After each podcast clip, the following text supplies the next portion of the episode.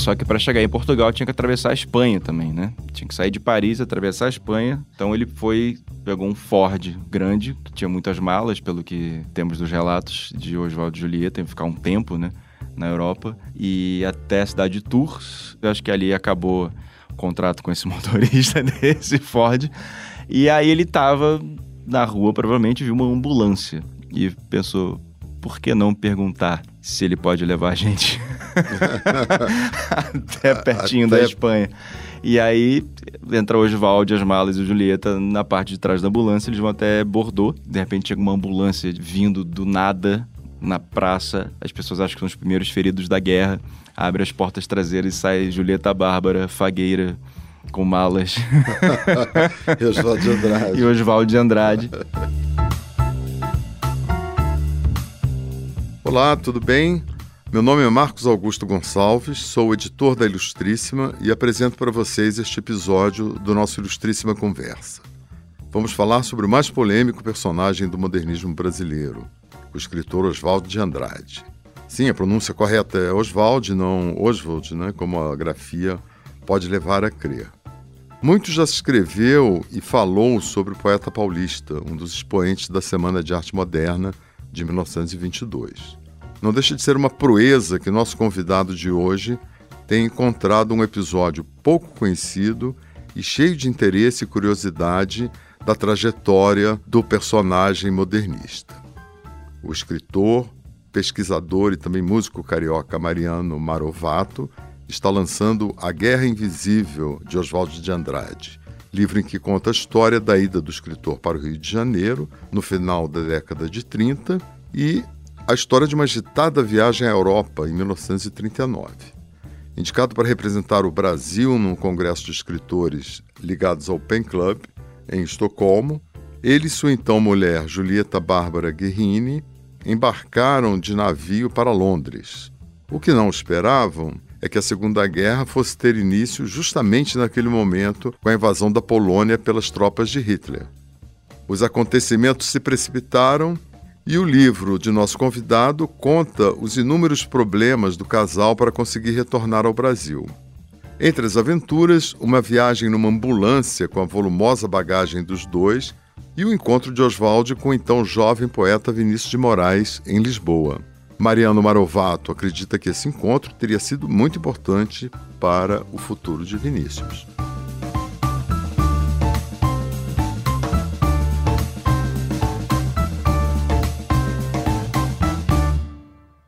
Mariano, bem-vindo ao nosso ilustríssima conversa. Prazer recebê-lo aqui. Vamos começar um pouco pelo começo da história, né? Que é, enfim, em que circunstâncias que o Oswaldo de Andrade acabou indo para o Rio de Janeiro ali no final da década de 30?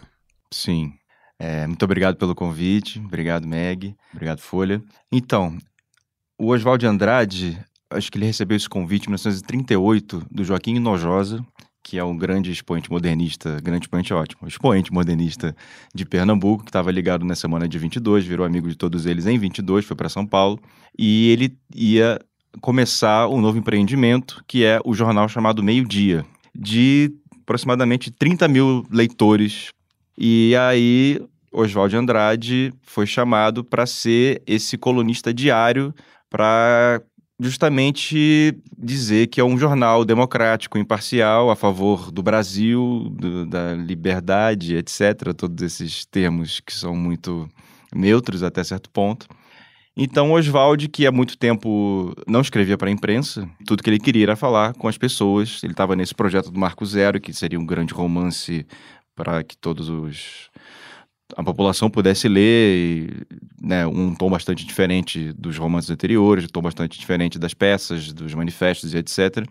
E ele super comunistão nessa época. Ele já tinha se tornado comunista. Já é comunista, já fazia 10 anos de comunismo desde seu encontro com Luiz Carlos Prestes. Como que isso aconteceu assim, ele, enfim, no livro você relata que ele se encontrou com Prestes? Isso, é. Tem um capítulo do livro que eu tento dar conta do, da antropofagia até o momento do livro que é 38 a 39, né? Então, em 1931, ele já com Pagu, né, tinha terminado em 1929 tem o, a, o craque da Bolsa, é, Getúlio toma poder, termina o casamento com, com Tarsila do Amaral. Então, toda aquela engrenagem que movia o modernismo dele, o casamento dele, a riqueza dele, foi por água abaixo. E ele, aos 39 anos, teve que se reinventar de alguma forma. Estava apaixonado pela Pagu, Pagu estava grávida, Pagu comunistona, conheceu Luiz Carlos Prestes. E ele conta essa história, né? É tudo meio ficcionalizado na vida do Oswaldo, coisas que ele conta, né? Tudo transforma-se num grande mito. E ele fala que passou noite desafio conversando com o Luiz Carlos Prestes nos cafés de Montevidéu. Ele, Pagu e, e Prestes. E aí ele teve a iluminação de que a literatura dele, todo aquele modernismo, na verdade, tinha que ir por outro lugar, tinha que seguir seguir Prestes, né? Prestes encarnou esse grande homem do comunismo brasileiro, como se fosse o Lenin, né? Ele tá, viu uma pessoa tão importante, tão monumental e, enfim, acho que teve uma epifania de fato. E a partir dali ele gastou, acho que os últimos dinheiros que ele tinha fazendo O Homem do Povo, editando o livro da Pagu, termina o casamento com a Pagu, e aí ele conhece Julieta Bárbara, que era uma professora escolar aqui de São Paulo. Eles casam, ela consegue organizar a vida financeira do Oswaldo de certa forma. Ele dá inputs para ela virar poeta, pintora e etc. Tanto que em 39 ela consegue fazer o livro dela, que é o Dia Garimpo, que foi publicado há pouco tempo pela Círculo de Poemas, justamente por conta da pesquisa desse livro que eu fiz. E então tem um, tem um pós-fácil lá que complementa um pouco a história de Oswald e Julieta em 1939. E aí, em 39, ele chega ao Rio, né? É, com a ideia de se estabelecer ali. O Mário de Andrade já estava na cidade também. Os dois já não se falavam, né? Porque o Oswald já tinha cansado de bater no Mário de Andrade de todos os jeitos, Sim. com ironias e coisas insuportáveis. E o Oswaldo já conhecia bastante o meio intelectual do Rio, ele, enfim, tinha família também no Rio, ia sempre, né? E ele acabou, nesse período aí, se aproximando desse pessoal do Pen Club, que acabaria levando ele, né, posteriormente, a essa viagem Sim para a Europa. É bem impressionante a rede de contatos do Oswald no Rio, de fato, né? Porque ele chega a convite do Joaquim Nojosa, que é uma, uma pessoa também meio forasteira no Rio de Janeiro, embora já trabalhasse lá, para trabalhar nesse jornal novo. Oswald faz amizade com o pessoal da José Olímpia, né, com os, com os, grandes romancistas da década de 30 que frequentava diariamente o José Olímpia, livraria do Rio de Janeiro e editora, né, a maior editora da época do país. Então ele ficou muito amigo de Graciliano, muito amigo de Elins do Rego, principalmente muito amigo de Jorge Amado. E, ao mesmo tempo, ele vai se conectar ao pessoal do Pen Club, que é umas pessoas muito não modernistas, pseudo-modernistas, né? Não, não entenderam a onda modernista, mas usavam métodos modernistas para fingir que eram modernistas, como diria o Mário de Andrade. Eu acho que a questão do, do Oswald ter entrado no Pen Club, que ele sabia da importância do Pen Club internacional, que era tinha um prestígio muito maior e muito mais potente e influente, enfim, na própria história e enfim, naquele momento 30, 39 o mundo estava prestes a entrar na sua maior convulsão do século XX, que era a Segunda Guerra Mundial, né? Hitler estava avançando sobre territórios na Europa, estava acabando a Guerra Civil Espanhola, a Itália tinha acabado de bombardear a Etiópia, o Japão tinha bombardeado a China, estava tudo para dar errado naquele momento e, e, as notícias dia a dia mudavam a direção do que estava acontecendo no mundo e os escritores é, já havia tido um congresso do Pen Club Internacional em Nova York, discutindo essas coisas, e acontecesse em Estocolmo em setembro. Então acho que o Oswaldo já estava ligado nisso e ficou muito próximo do Cláudio de Souza, que foi o escritor que fez o Pen Club no Brasil. Ele era imortal da Academia Brasileira de Letras, então você já entende que ele estava ali tentando fazer a vida literária dele mais politicamente falando, né, na politicagem. E acho que o Oswald, segundo as fofocas da época, né, as colunas do Osório Borba, dizem que o Oswald ia, ia tentar fazer com que a, a carreira de Cláudio Souza acontecesse enquanto poeta, com o livro dele que ninguém leu e etc. Uma mão lava a outra, né? Tem uma, algumas colunas no meio-dia, né, que chamava Banho de Sol, a coluna diária do, do no jornal. Ele defende muito o Pen Club, fala que não é só mais um grupinho de poetas decadentes, de cabeleira extravagante, que se reúne para falar pseudo-intelectualidade, mas é um, é um, parece super modernistas e tal. Enfim, tá lá embromando. E aí ele é convidado para ser o representante brasileiro desse, desse encontro do Pen Club Internacional em Estocolmo, que vai acontecer no início de setembro. De 39. De 1939. Isso Oswaldo já estabelecido no Rio de Janeiro, no apartamento do Leme, que o pai da Julieta Bárbara ajudou a pagar as primeiras prestações. Prédio esse que chama Edifício Tietê. Ah, tá lá ainda, não? tá de pé na, na Praia do Leme, o penúltimo prédio da praia. E aí, então, ele já estava lá circulando nesse grande e pequeno mundo da literatura do Rio de Janeiro. Eu falo isso no livro, né? Que da redação do meio-dia, que é na Rua da Constituição, até o Amarelinho, na verdade são três quilômetros de raio. E toda a vida literária do país, entre aspas, né? Toda o mainstream da literatura acontecia ali, estavam todos ali discutindo. O próprio Mário de Andrade circulava no mesmo lugar que Oswaldo. Não sei se se encontraram na rua e fingiram que não se olharam, mas estavam ali. Acho que ele tentou se aproximar do Mário pelos jornais, alfinetando o Mário bastante, e o Mário já estava com essa política, já estava há 10 anos brigado com o Oswald, de não responder e sequer olhar qualquer crítica voltada para ele, principalmente vindo do Oswald Andrade. Exato. Vamos então ao início da viagem do Oswald Andrade para a Europa, num momento crítico né, em que o risco da eclosão de uma guerra está eh, no ar, né? Sim. E ele embarca em mais para o segundo semestre, não é isso? De Início 39. de agosto, é. E vai inicialmente para Londres, né? Lembrando que o congresso seria em Estocolmo, né? Isso. É um navio que sai, obviamente não teria uma, uma carreira diretamente da Praça Mauá do Rio de Janeiro até Estocolmo, né? Não é uma não é uma carreira marítima muito populosa, enfim. O, o navio parava em Londres e de lá ele pegaria mais um para chegar em Estocolmo chegando em Londres no final de agosto, ele chega no dia que está sendo assinado o pacto Molotov-Ribbentrop, pacto de não agressão entre União Soviética e Alemanha, um pacto inacreditável para comunistas e nazistas e também para o Ocidente, né? Como assim? O próprio livro do Hitler, né, o Mein Kampf, é todo pautado que os comunistas são os grandes inimigos a serem derrotados e Stalin também, repetidas vezes, fala que a Alemanha precisa Hitler é, um, é, o maior inimigo da União Soviética, e de repente eles assinam esse, esse pacto, e Oswald desembarca em Londres nesse exato momento, e todos os jornais estão anunciando isso, ainda que oficializado no dia seguinte. E é muito incrível, porque nesse momento o Chamberlain, que é o primeiro-ministro, ele já está ligado que alguma coisa vai acontecer, e a população já está um pouco olhando que vai, vai começar essa guerra, então começa a ser construído abrigos antiaéreos, existem milhões de avisos do governo das luzes serem apagadas à noite, tem o blackout, pintar as luzes de azul, né? Tem todo esse, tinha todo esse lance. Disponibilizaram uma linha telefônica do governo para a população perguntar coisas sobre o que deve fazer ou não fazer em caso de um ataque aéreo. E ele chega em Londres, ainda não se confirmou ou não a, o congresso em Estocolmo. Thomas Mann também está em Londres, indo para a Suécia, onde ele vivia, é, e ia participar do congresso também. E também Thomas Mann escreve coisas no diário dele sobre esse exato momento que está acontecendo, faz conjecturas possíveis ou não. Não, essa guerra não vai começar, não é possível que exista uma guerra. Eu acho que esse tratado entre a Alemanha e a União Soviética vai apaziguar um pouco as coisas e etc, etc. Só que o tratado, na verdade, tinha uma cláusula paralela secreta que dividia em iguais partes os países bálticos e a Polônia entre Hitler e Stalin, né? Então, logo uma semana depois, Hitler invade a Polônia e dá-se início à Segunda Guerra Mundial.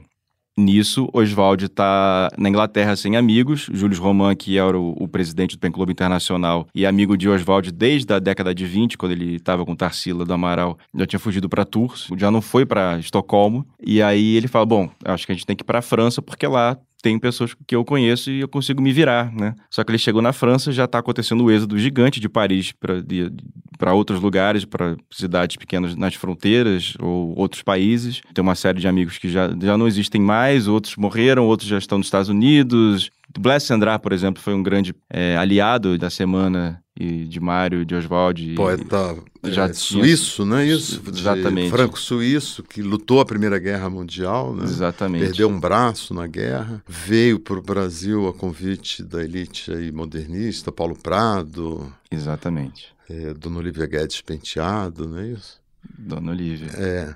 O Oswaldo tinha um círculo de amigos né, em Paris, né? Que imagino que dizer, a cena de Londres era vão bombardear, né? As pessoas com em pânico, avião sobre caças, né?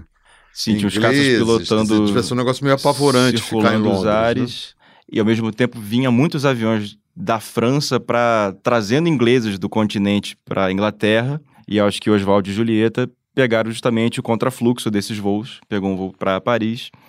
E como eu disse, chegou lá, nenhum dos amigos da década de 20 não estavam lá, né? já tinham sumido de Paris. E aí, de alguma forma, ele conseguiu algum contato na Embaixada do Brasil para ficar num desses banlieues de Paris, a 15 quilômetros, e de lá pensar numa fuga.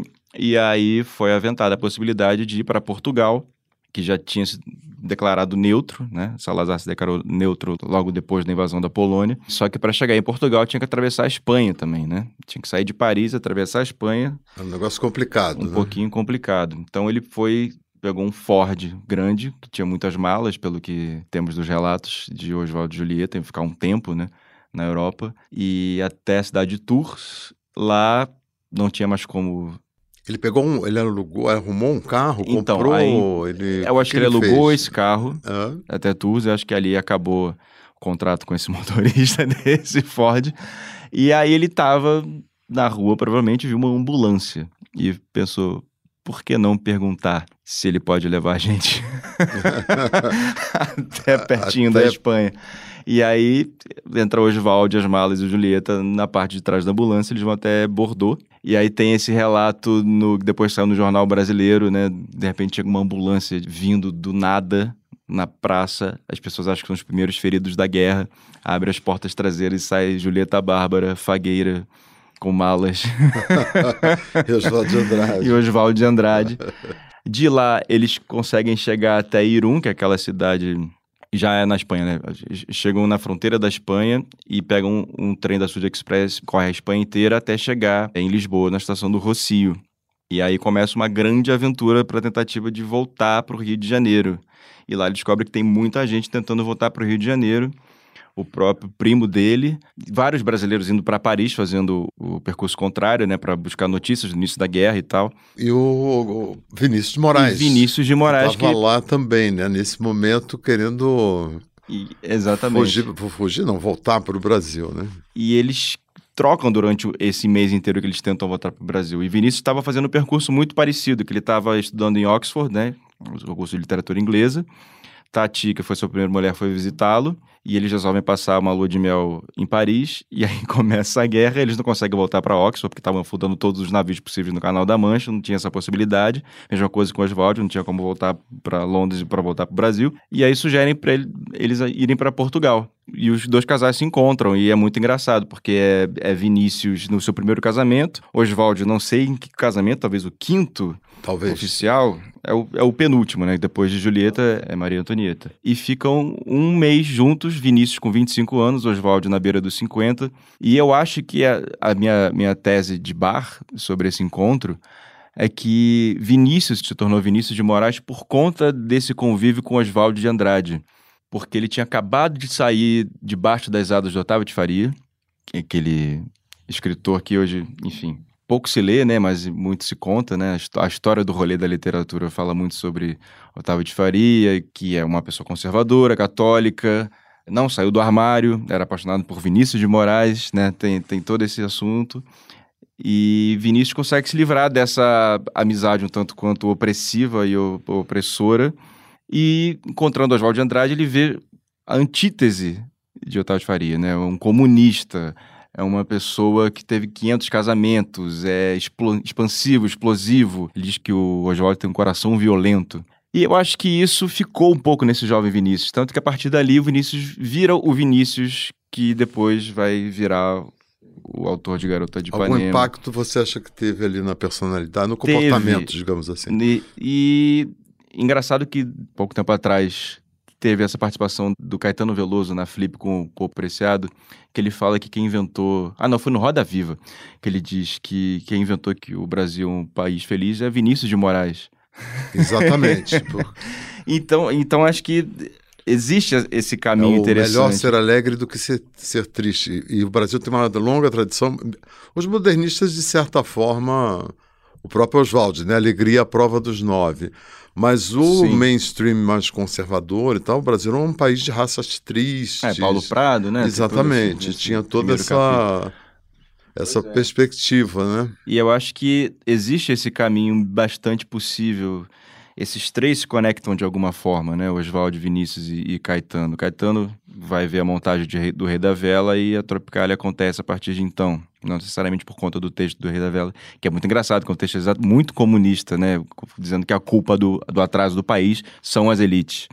Só que Caetano depois vai se ligar mais no, na, na antropofagia do que necessariamente no, na parte comunista de Oswald de Andrade, né? Vai Vai na Alegria Prova dos Nove e na Espinafração, né? Tem a Espinafração do Rei da Vela, né? O Oswald nunca deixou de ter bom humor, na verdade. Mesmo comunista falido, para usar o termo de agora, desmonetizado, nessa época. E até depois, mais velho, nesses diários confessionais que saíram há pouco tempo, ele tá bastante deprimido. Tem um humor, tem uma coisa, tem um riso, que é uma coisa que acompanha Vinícius a partir de então. Vinícius era um poeta muito sisudo, até 1939, né? E depois muda. Muito interessante essa, esse Eu acho que tem uma história dessa Alegria Prova dos Nove por conta desse episódio em Lisboa, do encontro dos dois. Isso é só mais um dos encontros de Oswald de Andrade em Lisboa, né? Impressionante a quantidade de pessoas que ele também conhece na Europa. Tem uma rede muito impressionante e ele vai se metendo e vai fazendo e, e acontece, né? Muito louco. E em Lisboa, então, eles estavam lá e não devia ser fácil arrumar uma alternativa para voltar ao Brasil, né? Cogitaram de ir para o México, via México, né? Sim. Porque já estavam afundando navio, né? Os alemães, enfim. E... Pois é. Eles tiveram que ficar um tempo lá, né? O Oswaldo chegou a, a, a escrever num jornal por recomendação do Jorge Amado, quer dizer, não foi um negócio que chegou em Portugal, arrumou Sim. Um barco e veio para o Brasil, né? Ele tinha ganas de ficar em Portugal, independentemente do início da guerra, assim como ele tinha vontade de ficar em Paris para reencontrar as pessoas, mas não encontrou ninguém, enfim, a guerra começou. É, Jorge Amado era já uma referência para essa geração dos anos 30 em Portugal, do neorrealismo. É lido pela geração neorrealista, ele se torna uma referência e começa a se corresponder com essas pessoas e ele sabe quem são as pessoas e, obviamente, eu acho que o Jorge Andrade foi lá e pegou a lista dessas pessoas e foi até os hebdomadários, os jornais e revistas que publicavam essa literatura de esquerda em Portugal. Aí ele publica um texto no O Diabo, que é esse, um desses jornais, falando sobre Marco Zero, sobre a geração, dizendo que ele é o papa do modernista, né? não assim com essas palavras, mas a geração ele abriu as portas para a geração de Jorge Amado, Graciliano Ramos, e agora a literatura brasileira está se solidificando, normalizamos o, o modernismo, estamos caminhando para a revolução proletária e etc, etc. E isso impressionava muito os portugueses que tinham uma visão não sei qual do Brasil, né? Uma visão bastante diferente e de repente tinha pessoas falando da população do Brasil, né? Não eram aqueles portugueses. A visão do Brasil era mais dos portugueses que se exilavam no Brasil, né? Vou, vou para o Brasil fazer riquezas, talvez voltassem ou não voltassem, parentes que ficam no Brasil para sempre, enfim, todo esse êxodo que acontecia. Portugal estava num momento sinistro ali do ponto de vista político, não? É, era o, o início do salazarismo. O início é. do salazarismo, tinha todo um, tinha seis anos um projeto é, autoritário, de, também de redefinição dos valores nacionais, de a criação de uma nova identidade né, conservadora, enfim. Sim. É como se estivessem refundando um, ou fundando um Portugal que é, ficou muito tempo, né, como sim. o Portugal que a gente conheceu, né?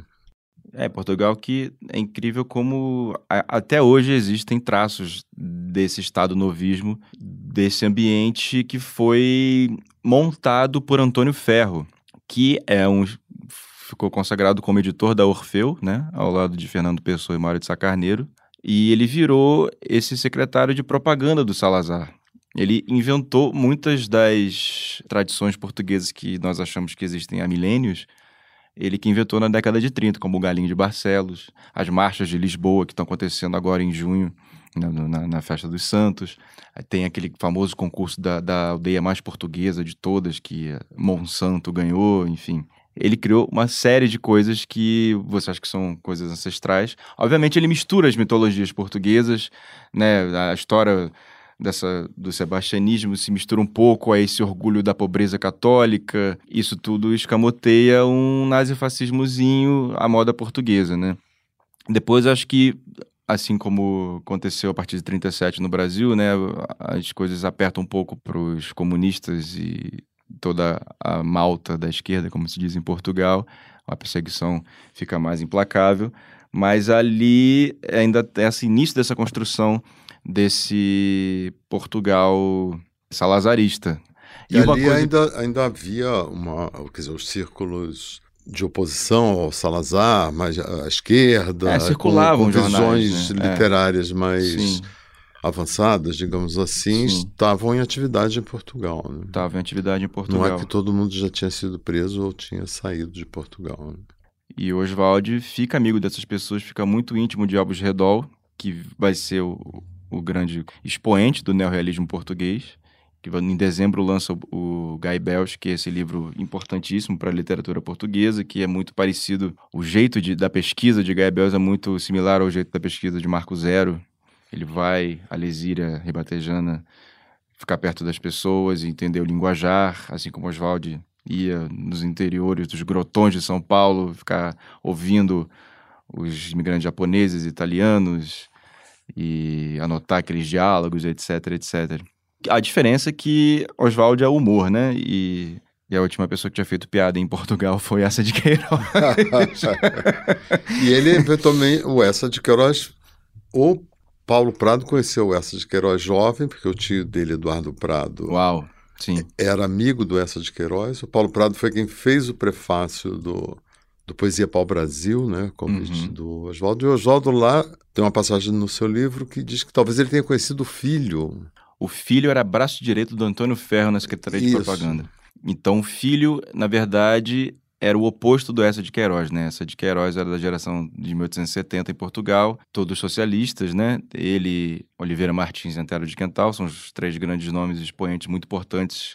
E o filho de Essa de Queiroz é, é o oposto do pai. É extremamente conservador, tanto que o centenário dessa de Queiroz ia ser poucos anos depois, acho, acho que 45. Eu estou falando datas, mas depois vocês vão aí no Google e, por favor, me corrijam. É...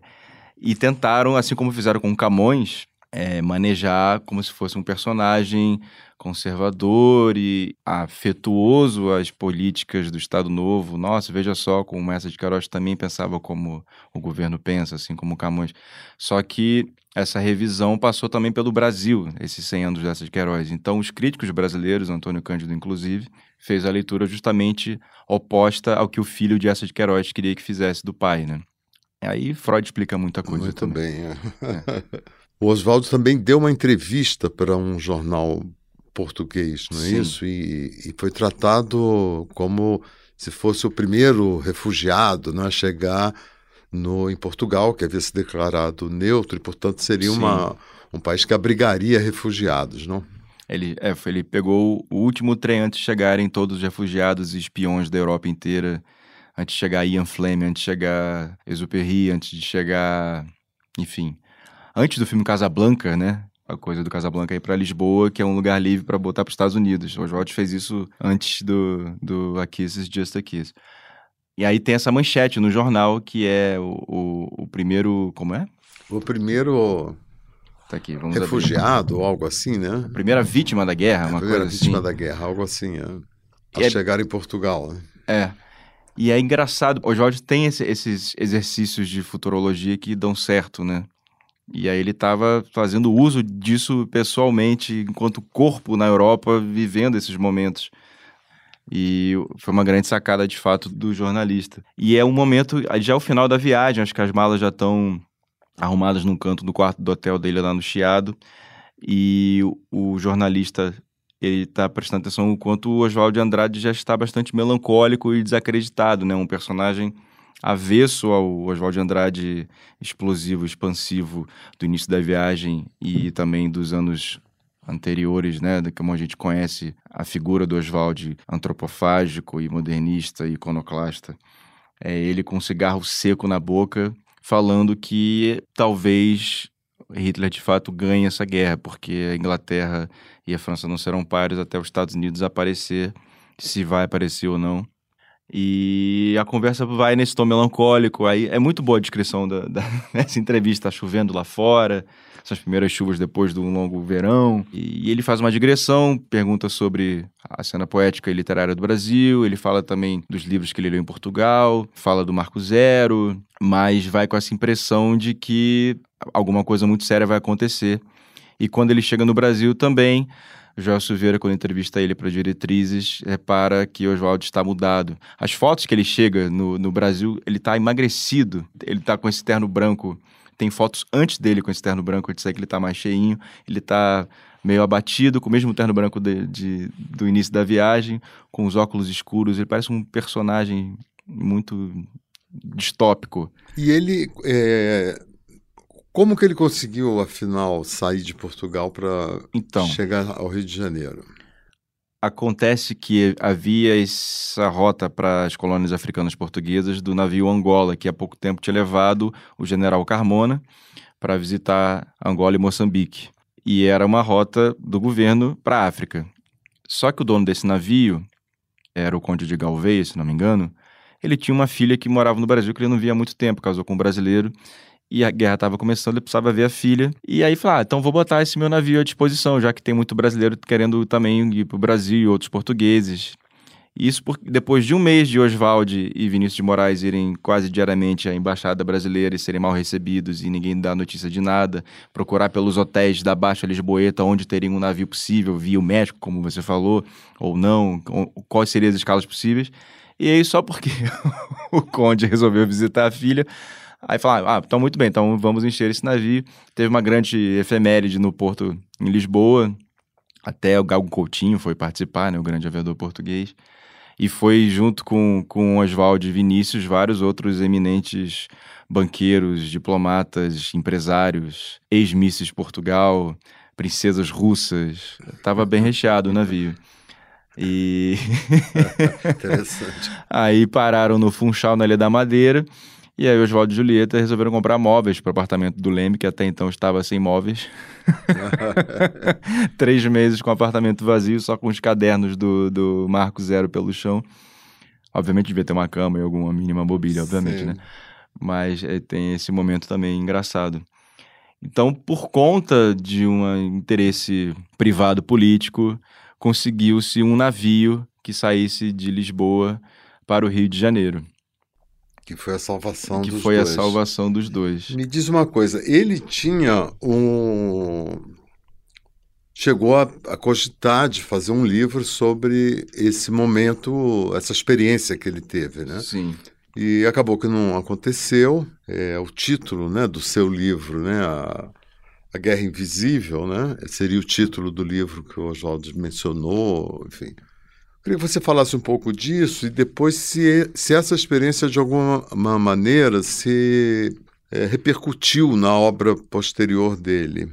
E se você pudesse também explicar, assim, é, em linhas gerais, né, o que, que, era o Marco Zero, que projeto era esse uhum. do Marco Zero que você mencionou algumas vezes? Então, desde meados da década de 30, Oswaldo de Andrade está enfurnado no projeto Marco Zero, que é um ciclo de romances que virou uma prática entre os romancistas da década de 30, que é uma prática de escrita que ficou muito difundida dos anos 30, se a gente pensar no ciclo do cacau do Jorge Amado, o ciclo da cana-de-açúcar do, do Zé Lins do Rego, né, de, de contar uma história com uma, enfim, ele queria fazer uma coisa a partir de São Paulo, com milhões de personagens, sempre algum protagonista conectando as coisas, e esse protagonista sempre tem a voz do Partido Comunista e muitas vezes é o único personagem que tem um português escorreito dentro do livro, né? Porque ele vai catando os sotaques e as isoglossias dos personagens, enfim.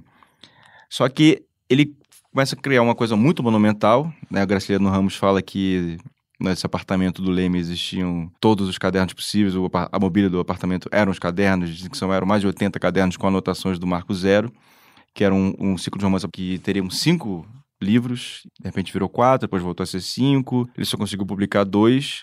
Só que a coisa foi tomando uma proporção tão grande que ele não conseguiu dar cabo do projeto como ele gostaria. Ele começou o Marco Zero nesse afã comunista de fazer um romance total, a moda de, dos soviéticos, né? A moda de, de Gladkov, enfim, que era um grande romancista russo na época que hoje pouca gente lê, ou quase ninguém.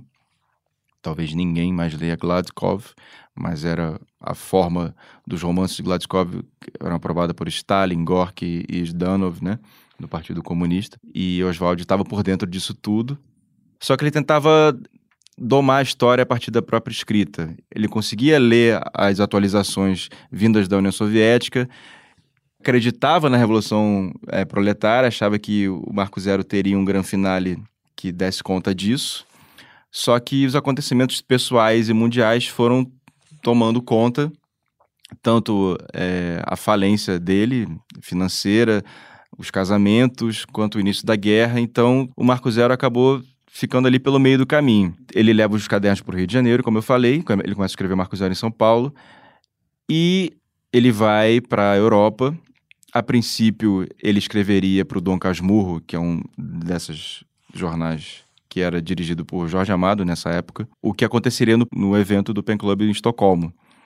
Coisa que nunca aconteceu porque não teve o Pen Club, né? Foi, foi cancelado. E a, só que ele começa a tomar notas dessa guerra que está começando e que ninguém olha, ninguém vê no Ocidente. A guerra começa na Polônia e todos têm medo da guerra química, porque foi o grande problema da Primeira Guerra Mundial, os gases, etc., que as pessoas, a bomba poderia vir do céu, de um buraco de uma fechadura, como ele fala, né? Só que a guerra não ocorre. E é muito engraçado que nos diários de todos os escritores da época, todos falam onde está a guerra, a guerra não começou, Camus, Virginia Woolf, Sartre, Simone de Beauvoir, Bertolt Brecht, Thomas Mann. E a guerra não acontece, mas existe esse, essa expectativa de guerra e ele vai a, tomando notas dessa expectativa, esperando que uma grande coisa aconteça. Não acontece nada. Quando não acontece nada, depois acontece tudo. Depois né? acontece tudo. Até o outubro. período ali não acontece. Esse primeiro mês. Meses, é, o primeiro mês dos jornais de Lisboa, onde ele estava, estavam falando da guerra diariamente, depois começa a falar de outras coisas, começa a falar do campeonato de futebol, começa a falar dos bilhares de Estoril, começa a falar de, enfim, a vida volta ao normal em Paris, as pessoas que andavam com máscaras é muito engraçado fazer esse paralelo com a pandemia, né? Começa a banalizar o uso das máscaras. Dizem que os, os soldados no front na França morriam era de tédio, não de bomba, não de tiro. Enfim, vira essa draw de guerra, como fala em The Phony War, né? Em inglês também. A guerra de mentira, a guerra invisível. Então ele tinha, ele já tinha sacado esse nome, já estava no ar, já estava na imprensa de ser a guerra invisível. Ele focava muito em ser a guerra invisível por conta dos gases e, e armas químicas também, já que ele não via, mas poderia ser letal. E no final ele não viu a guerra, ele viu a preparação para a guerra, né? Que de fato demorou muito tempo. É muito engraçado como demora a guerra chegar na França, né? Na Inglaterra já tinha sido bombardeada, né? Londres foi bombardeado e tal mas a França era aquele centro do mundo. E ele acabou não escrevendo o livro. Acabou não escrevendo, foi extraviado de alguma forma esse caderno. Até foi proposto depois para ele pegar notas desse caderno para escrever de novo no meio-dia, esse jornal do Joaquim Nojosa, quando o Jorge Amado tinha tomado o posto de Oswaldo Andrade, só que o que acontece é que descobre-se que o meio-dia era financiado pelo partido nazista. Hum. e aí um ano depois disso, Getúlio Vargas fecha o meio-dia, descobre todas as, as células espiãs que estavam dando notícias e enviando notícias para a Alemanha. A partir do meio-dia, Joaquim Nojosa se faz de desentendido, se safa dessa de alguma forma. E o jornal fecha por falta de patrocinadores, porque ninguém vai apoiar mais. Em 39 ainda ele, ele tinha o tom pacifista entre as nações europeias, não, não podemos brigar, etc. Mas depois ele começa de fato a a elogiar o, o governo alemão e Hitler etc. Né, nas suas atitudes. E voltando ao Congresso, que não aconteceu, aliás, essa narrativa toda tem um, um, um aspecto que é um pouco uma sequência enfática de não acontecimentos, né? Porque Exatamente. o Congresso não acontece, não encontros, o livro não acontece. não acontece, o livro não acontece. É interessante isso.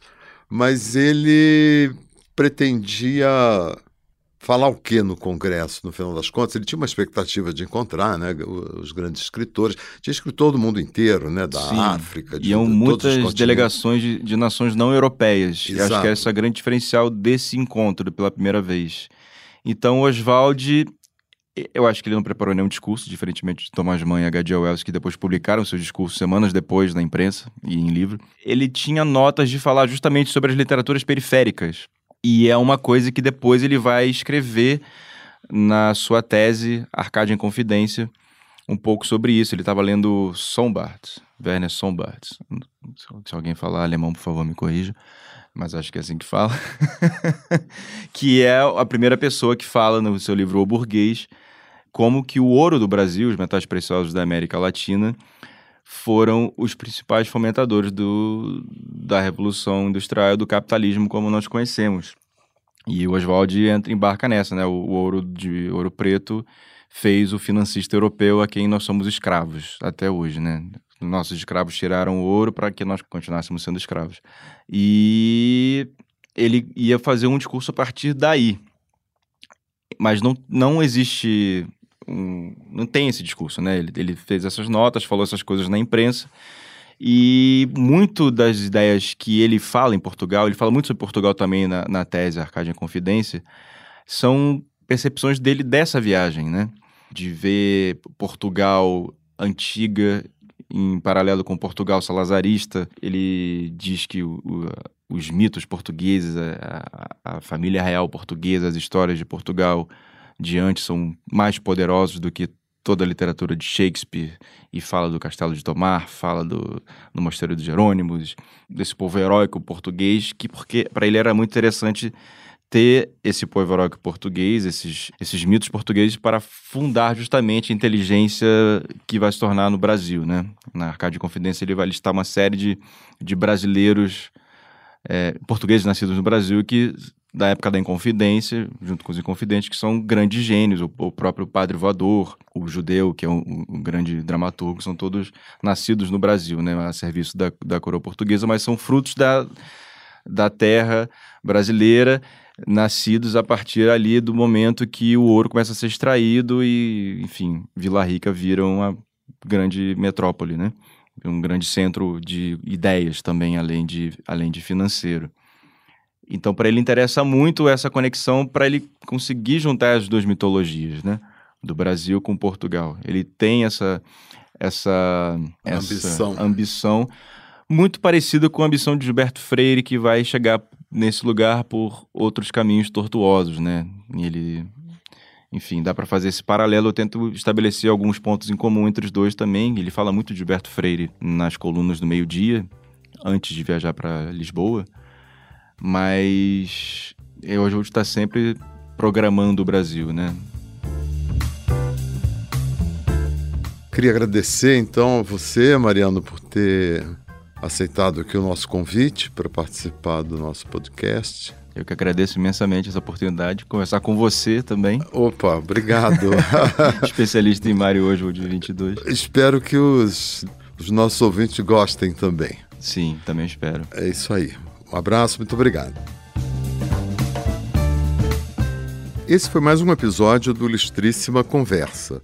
Eu sou Marcos Augusto Gonçalves e esperamos vocês de volta em duas semanas.